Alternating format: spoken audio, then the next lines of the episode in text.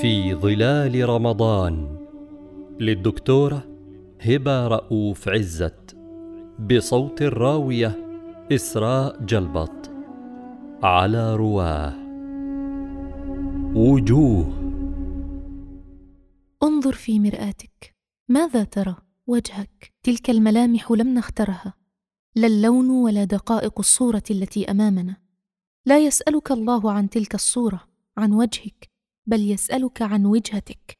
تأمل في حياتك جيدا. ما هي وجهتك؟ هل هي وجه الله؟ هل أفعالك هي ابتغاء وجهه ليسبغ على وجهك من نوره؟ هل واجهت الحياة بهذا الوجه قاصدا ربك؟ وشمرت ليوم كل شيء هالك إلا وجهه؟ يوم تبيض وجوه وتسود وجوه؟ تعريف الإسلام أن تكون الوجهة لله وحده.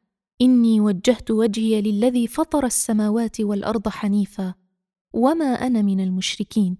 يقول الله تعالى فأقم وجهك للدين حنيفا. ويقول فأقم وجهك للدين القيم. ومن أحسن دينا ممن أسلم وجهه لله وهو محسن. ويقابله في الخطاب القرآني أفمن يمشي مكبا على وجهه أهدى أم من يمشي سويا على صراط مستقيم؟ وكي يستقيم الوجه لله يحتاج إلى قبلة. قد نرى تقلب وجهك في السماء فلنولينك قبلة ترضاها. ومن أعرض عن الله فرق الله عليه الوجهة والشمل فلم يدر أين يوجهه. وينشد الناس لوجوههم عادة الوجاهة وقد تكون عند الناس وجيهة لكن الأهم أن تكون كذلك عند الله وأن تكون وجيها في الدنيا والآخرة. إذ قالت الملائكة يا مريم إن الله يبشرك بكلمة منه اسمه المسيح عيسى ابن مريم وجيها في الدنيا والآخرة ومن المقربين.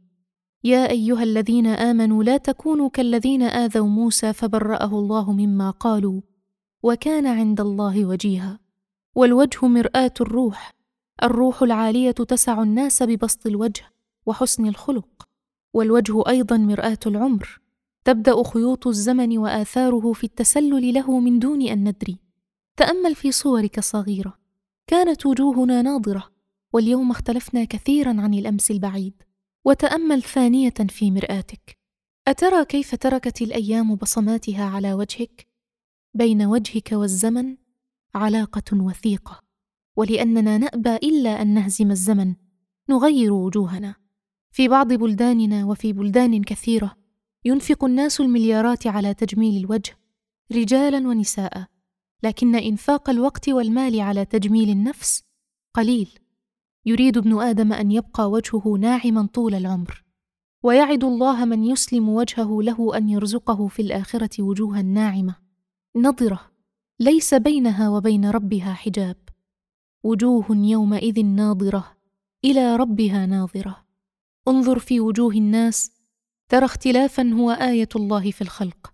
وانظر كيف يحب الناس أن تظهر وجوههم ويعرفها القاصي والداني. الإعلام الحديث جعل الوجه ملصقا على إعلان وملتصقا بشاشة الشهرة والسلطة. صار تجميل الوجه فنا تجميل وجه البشر أو تجميل وجه الأنظمة. وعلى الرغم من أنك تعرف في وجوه الذين كفروا المنكر لكنهم يتجملون وتتلون وجوههم على القنوات وفي المنتديات. يلبسون الحق بالباطل ويكذبون يريقون ماء وجههم في الخفاء طلبا وطمعا وصغارا ويستعلون على العباد في العلن. استكبارا على بريد الإلكتروني جاءتني رسالة تحمل عنوان وجوه الشهداء. هي مجموعة من صور لوجوه شهداء في مناطق جهاد مختلفة. عيونهم مسبلة ووجوههم باسمة. تركوا الصور وراءهم وطارت أرواحهم شوقا إلى وجه الله. قالوا قديما إن من الأدب أن تدير وجهك كله كاملا لمن يكلمك فهذا يعكس الانتباه والاحترام. وقالوا في وصف شيم الكرام إن الرجل الحق لا يخشى من المواجهة وجها لوجه وأن المجاهد الحق من يقبل على العدو ويلاحق العار من يقتل في الحرب وقد أدبر. نشد الفرار يوم الزحف ولم يواجه. ولقد كانوا عاهدوا الله من قبل لا يولون الأدبار. وكان عهد الله مسؤولا. يا أيها الذين آمنوا إذا لقيتم الذين كفروا زحفا فلا تولوهم الأدبار. ومن يولهم يومئذ دبره إلا متحرفا لقتال أو متحيزا إلى فئة. فقد باء بغضب من الله ومأواه جهنم وبئس المصير. وحين يخالف التوجه ظاهر ما يدعيه الوجه فذلك هو النفاق. وجوه البراءة هي وجوه الأطفال. تلك الوجوه التي لا تعرف المداراة. فإن حاولت فشلت وإن تجملت بدت مضحكة ساذجة. ويقال وجوه القوم أي وجهاؤهم قد يكونون من أهل العلم والعمل وقد يكونون المتصدرين للمجالس والرابضين على الكراسي والمناصب الذين يحبون الظهور ويركبون الظهور. لكن رب أشعث أغبر لا يؤبه له لو أقسم على الله لأبره. أسلم وجهه لله. ولا تستوي يوم القيامة الوجوه. للذين أحسنوا الحسنى وزيادة. ولا يرهق وجوههم قتر ولا ذلة. أولئك أصحاب الجنة هم فيها خالدون. والذين كسبوا السيئات جزاء سيئة بمثلها وترهقهم ذلة. ما لهم من الله من عاصم.